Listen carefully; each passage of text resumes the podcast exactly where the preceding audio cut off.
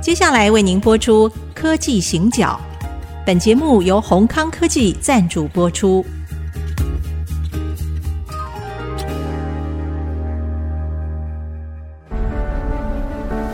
从区域情势、产业变迁到文化体验，娓娓道来全球供应链的故事。欢迎收听《科技行脚》。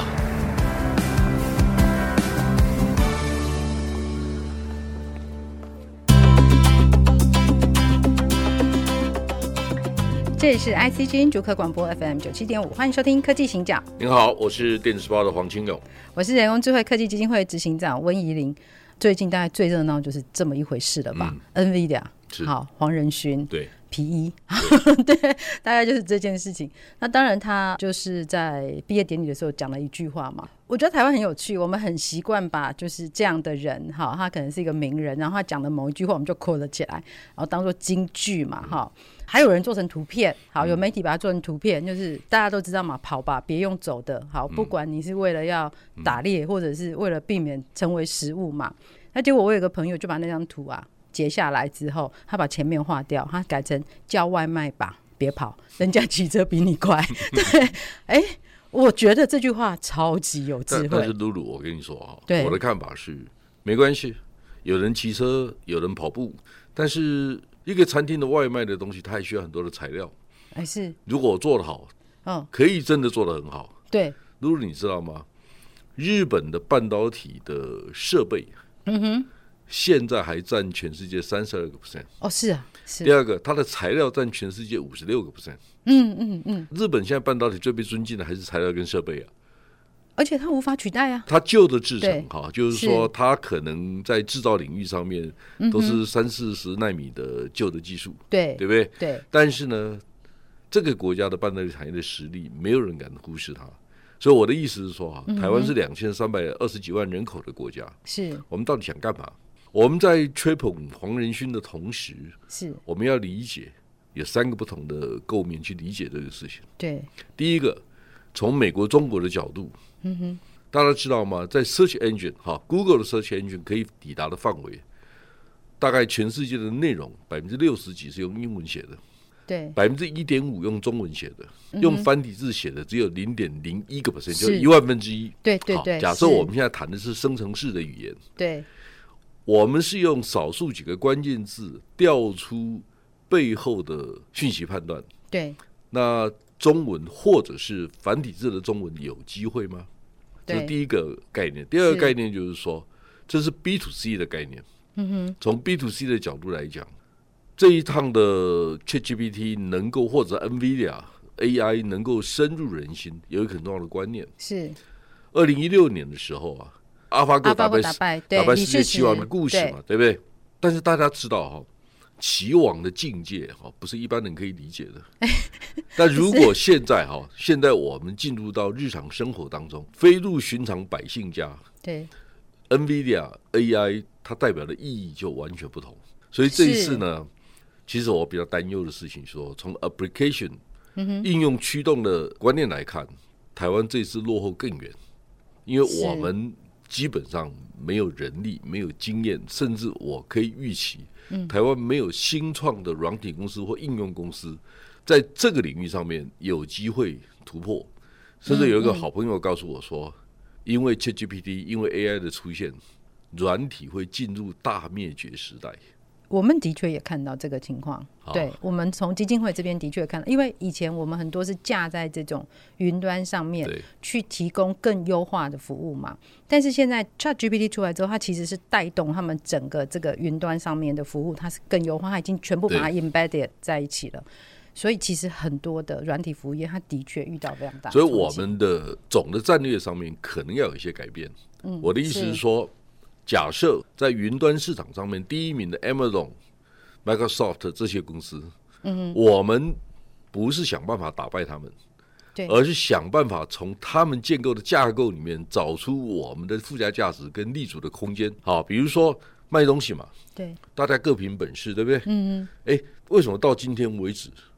联强还是台湾国内市场的顶尖高手，哦，它的确是哦，是它股吧价很漂 亮，他到现在还是这样。它的股价非常漂亮他已经三十年了、欸，是是是，大家有没的有确想过这个问题？的确的对不确对？是这样。如果对你在 infrastructure 上面占有一个关键性的地位，嗯哼，没有人想打败你，也没有人敢打败你，没有机会打败你。是我们去想想这个事情，就是说我们在嗯落实到人工智慧各种应用上面，嗯我们有几种可能。第一种可是能就是说，在应用驱动上面，是我们的确需要利用人工智慧来提升我们的竞争力。嗯哼。但是我们所谓的竞争力是怎么意思的竞争力？嗯嗯，大家知道吗？在我们这个电子业所处的环境里面，我跟大家对分享几个重要的数字。第一，台湾的 GDP 的总值里面，至少二十一点五个 percent 是电子业贡献的。哦是它是附加价值哦，这是第一个概念。第二个概念呢，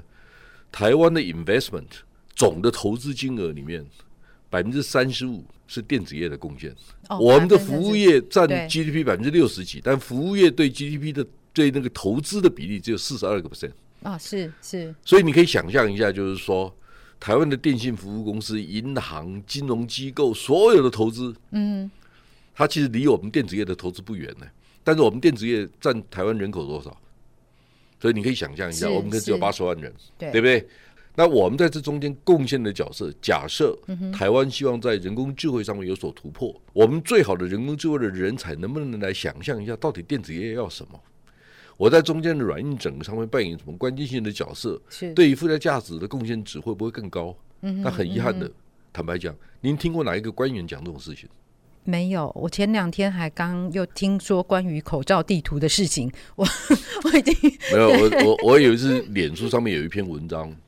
就有一个朋友在上面写的说，某某立委哈，是现在正在研究什么什么事情，公听会什么什么要办什么事情，对我在猜啊，可能是他的装脚了。嗯，我只嗯回了一句话，我说、小弟我一年办三百场的研讨会，从来没见过立委来 听课。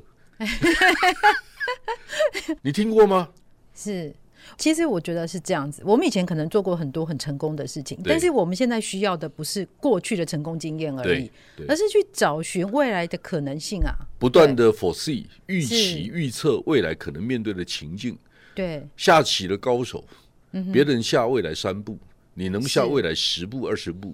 你才是高手。所以是呢，我常讲，一百个围棋初段的打不过一个围棋九段的，是，下法不同，对对，所以你来一对百个也 没用。好，什么意思呢？台湾因为个子小，嗯哼嗯哼，不要天天跟人家比篮球，好，我们对啊打打桌球，打打羽毛球，我们还蛮有机会的。我们跑得快呀、是还是是，我我们啊还很有机会，对不对？是所以我们去想象一下，嗯哼，好，所以台湾的电子业，我觉得电子业的朋友要站出来讲话，嗯哼，就是我们不要用过去的方法逆来顺受，所以我们要去想，我们占 GDP 占两成以上的，嗯哼，我们的话语权有两成吗？我们连零点二都不到。我以前 跟嗯过去的一位，嗯，好吧，过去的总统，啊是，我跟他讲过这个事情，我嗯说。哼我们电子业是社会的边缘人。哎，他说有这么惨吗？我说嗯你哼们都不理怎么说我们啊，哦， 我们讲什么话你们都听不懂啊， 然后你们还有可能是故意听不懂，哦因为没有选票啊，哦，所以你看到蓝绿白，是谁真的认真在谈这个事情？总统对大选快到了嘛，是我们不是要去支持谁，而是在想说我们的声音希望被听到吧。我最近碰到一个文创业的大佬，嗯嗯，他在跟我说，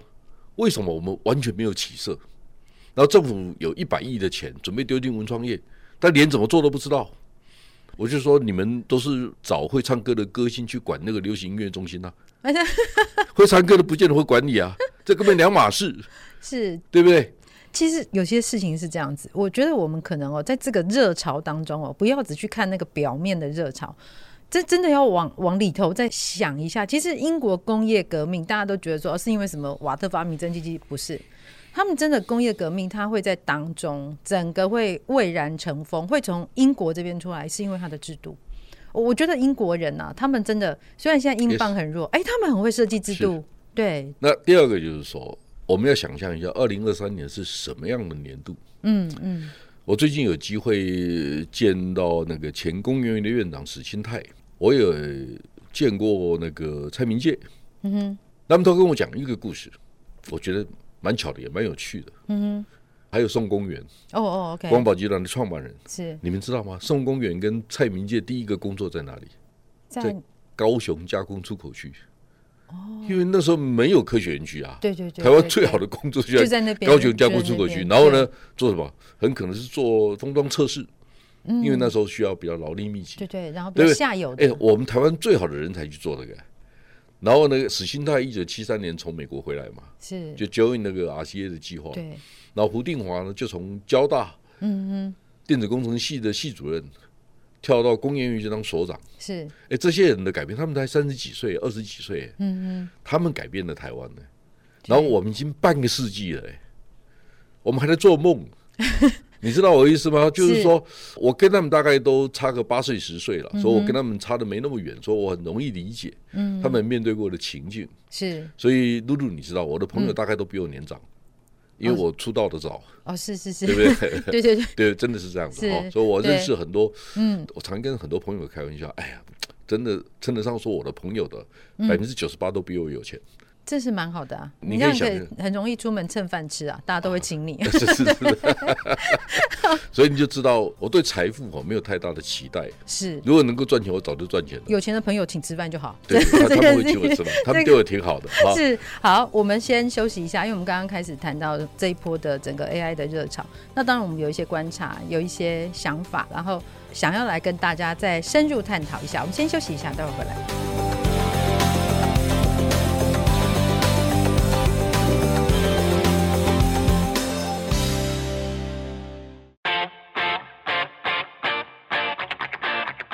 欢迎回到科技行脚，我是温依林。我是黄金勇，好，我们今天终于来很正式的去谈了一下 AI 哦，因为这段时间真的是被问了太多，有一些小故事想要跟大家分享。大家都知道嘛，其实 AI 第一次在台湾引起轰动啊，就是二零一六年的时候，那个时候 Google 的 AlphaGo 打败了李世石。他什么时候打败他？哦，其实是在他的第三十七手的时候，他下了一个人类棋谱上从来没有想过、没有下过的这样的一个动作。好，那很有趣的是，到了李世石的第七十八手，他也下了一个在人类棋谱上从来没有出现过的那样的一步。好，所以这件事情其实让我们思考一个可能性，就是有没有可能，其实人类跟 AI 中间，好，其实我们是借由它去触发我们更多的创意跟想象。好，那其实我们还有做一个比较啦，就是我们会去算嘛。大家都知道那个 Chat GPT 很厉害，其实他不要讲到现在 four，哦他讲到三的时候，它的阅读量如果折算成人类的话，哈，我们大概要活九千四百一十五辈子，才有可能读完那么多东西。那换句话说，就是说不可能的啦。我们不可能去跟他比这个嘛，就好像你不可能去跟推土机比力气一样，这已经是完全不同层级的事情啊。所以我觉得我们在看这件事的时候，是不是应该要换个角度？你现在去跟 AI 比这个，或者是好台湾去跟美国啊、中国啊去比这个他们的强项，有意义吗？一个很重要的观念就是说，怎么定义问题。比如说，你刚才跟我讲要下两千万盘棋， 是第几手，那双方对弈的方法，这个谁定义的？我们来想象一下，就是说，当初规划这个棋局的人，他有一套的想象力，他嗯在想这个事情，用这种方法来证明 AI 的能力。对好这是我的认知。另外一件事情就是说，好，是那我为什么用他的方法来定义问题？其实啊我的理解，嗯哼，在 Internet 的世界里面，所有的问题都有答案，答案好坏而已啊，哦，对啊，对不对？乱讲第也二是个答案啊， 我也看了李开复写的《人工智慧的时代》是他写的那本书里面，他谈到一点，他说需要复杂智慧跟推理能力的，短时间之内 AI 并没有足够的解决能力。哦，是他没有，好，那我们来想象一下，是就是说，如果你第三个你又了解全世界的 content，百分之六十几是用英文写的，是，百分之一点五用中文写的，繁体字只有一万分之一。对，那么生成式的语言在中文里面，它的运作能力，特别在繁体的运作能力，是它的范围很小，所以所有的，包括我听张忠谋讲课，我听很多，包括 NVIDIA 黄仁勋讲的，嗯哼，其实我都在想这个事情跟我有什么关系？AI 与我何有哉呀？好，所是以我就会想说，这个事情它对我的启示是什么？我说站在 d i s Time 的立场，我第一个想的事情就是说，如果从 B to C，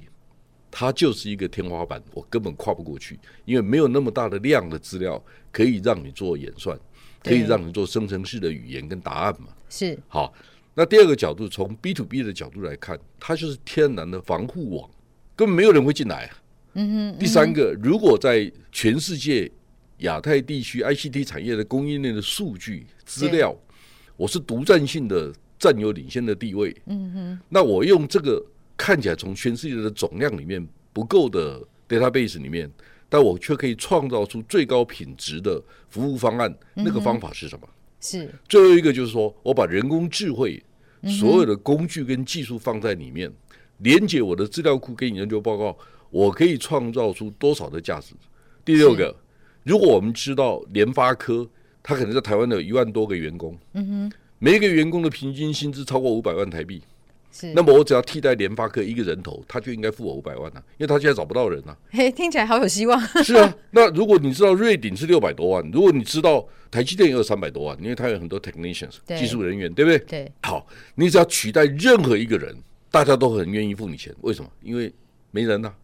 台湾缺人嘛，嗯对尤其是缺横向整合资讯的人才。是所以我在想什么事情？我在想的问题就是，我能不能用人工智慧的技术，嗯在我的几十亿字的资料库里面加上多少种的研究报告，我能不能用关键字来标注？所以大家都知道 tech 这件事情很重要，嗯标注关键字。是那我就问大家嘛，电子业的关键字是最明确的。